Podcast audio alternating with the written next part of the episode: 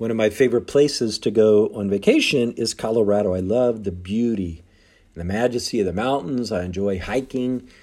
But interestingly, some of the people who live in the mountains no longer see the beauty and majesty of the mountains. They become familiar with their surroundings and they lose sight of the beauty. Perhaps we've all had that experience of out of town visitors coming to visit and they want to do all the tourist attractions in the city, and we're kind of like, oh, I haven't been there for 20 years. The things so close to us can become familiar and we take them for granted. Well, today we're celebrating the solemnity of the Corp- of Corpus Christi, and we might question, well, don't we celebrate this every Sunday? We celebrate communion and the Mass and the Eucharist. But the church, once a year, wants us to focus on the miracle of the Eucharist. Because, for goodness sakes, we don't want to begin taking the Eucharist or the Mass for granted, where it loses its majesty. It becomes so familiar. No, the church wants to reawaken us to the miracle that we participate in at each Mass. In fact, this weekend, the bishops of the United States are launching a three year Eucharistic revival. A revival means a reawakening. The bishops want to reawaken us to the beauty and majesty of the Eucharist. Well, there's three primary reasons for this Eucharistic revival at this particular time in the church. The first reason the bishops are calling for this is based on a 2019 Pew study showing that just 30% of Catholics understood the church's teaching on the real presence of Jesus in the Eucharist. Now, personally, I hear that and I think, I can't believe it. Do the people that come to Mass, they don't understand that Jesus is really present in the Eucharist? And a lot of bishops are kind of skeptical of this study. They think, well, the questions were worded poorly. And so, in fact, they're calling for a new study. But as bishops have dwelt into this study, they say there is some truth here. That there are a lot of Catholics who don't understand that Jesus is really present here in the Eucharist. So at every Mass, celebrated by a validly ordained priest, when the priest takes the bread and wine and says the words of consecration, the bread and wine really become the body, blood, soul, and divinity of Jesus Christ. It's no longer bread, it's no longer wine, it's the risen Lord who comes to us under the appearance of bread and wine. In a famous homily on the real presence of Jesus in the Eucharist, St. John Vianney, for 20 minutes, stood and pointed at the tabernacle. And over and over he said, he is there. He is there. Jesus is really there. Imagine 20 minutes. Well, the bishops are calling for a patron saint for this revival, and they've chosen Blessed Carlos Acutis. He was born in 1991 and just died in 2006 at the age of 15 of leukemia was beatified by Pope Francis in 2020. Blessed Carlo didn't grow up in a very religious home. His, his parents were kind of marginal Catholics, but they brought their son for his first Holy Communion at age seven. And then imagine this little boy. He asked his parents to bring him to church, not just on Sunday. He wanted to go to Mass every day. And in fact, he asked to get there early so he could pray before the Eucharist, and he wanted to stay and pray after Mass. Well, his mom said, our son saved us. We're kind of experiencing that sometimes today that our young people, our children, are actually evangelizing their parents.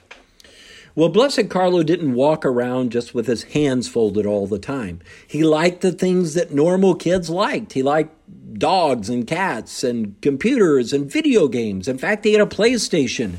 But here's the key he limited himself to one hour on his PlayStation every week.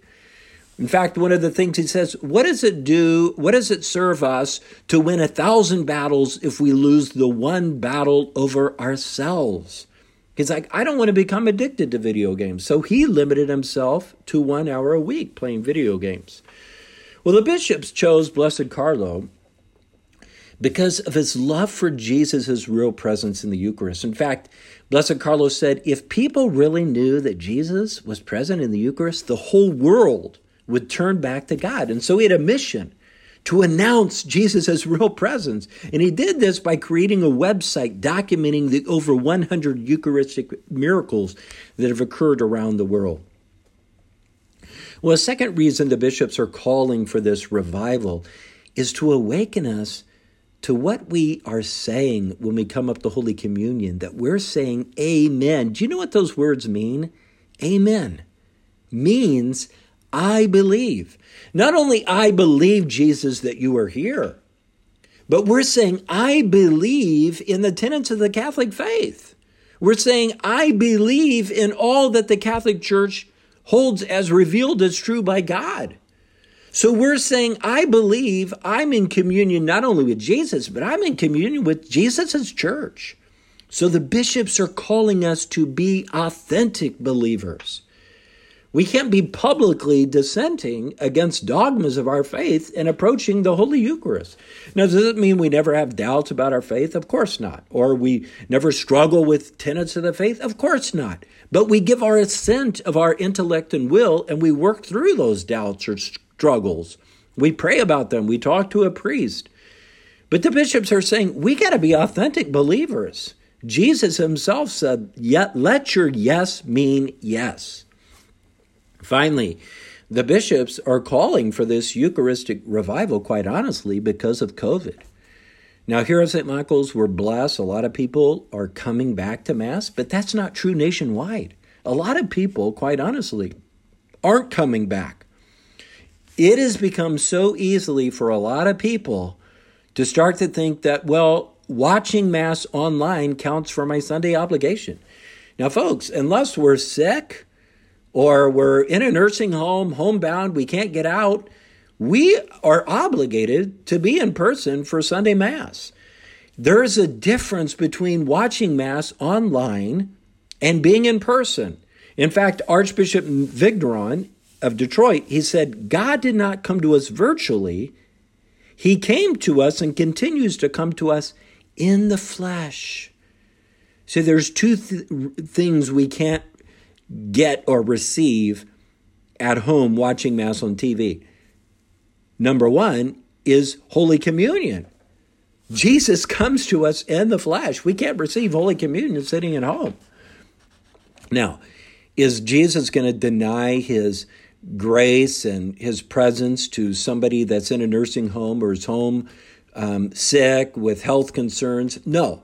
Obviously, they make a spiritual communion, and Jesus will give them the grace of the sacrament. But for us who are healthy, we have to come to be connected to the Lord and receive Jesus. The second thing we can't get watching Mass virtually at home is community. We need each other. We're called to be a family. Jesus always calls his people together. We're not made for isolation. Well, let me just close with two beautiful quotes from Blessed Carlo. First, he said, When we face the sun, we get a tan. But when we stand before Jesus in the Eucharist, we become saints. Finally, in my favorite quote from Blessed Carlo, he said, Sadness comes from looking at ourselves. Happiness comes when we turn our gaze to God. Now, think about that. Sadness comes from looking at ourselves, becoming self absorbed, focused on our problems, all of our worries, our anxieties. Happiness comes when we turn our gaze to the Lord, and that is a beautiful image of adoration, where we turn our gaze to Jesus there in the Eucharist. Now, we're going to be talking about this Eucharistic revival for the next three years, but the kickoff here at St. Michael is we're going to really invite people this weekend to sign up for a holy hour of adoration in our adoration chapel. Because it's when we turn our gaze to Jesus that we find our happiness.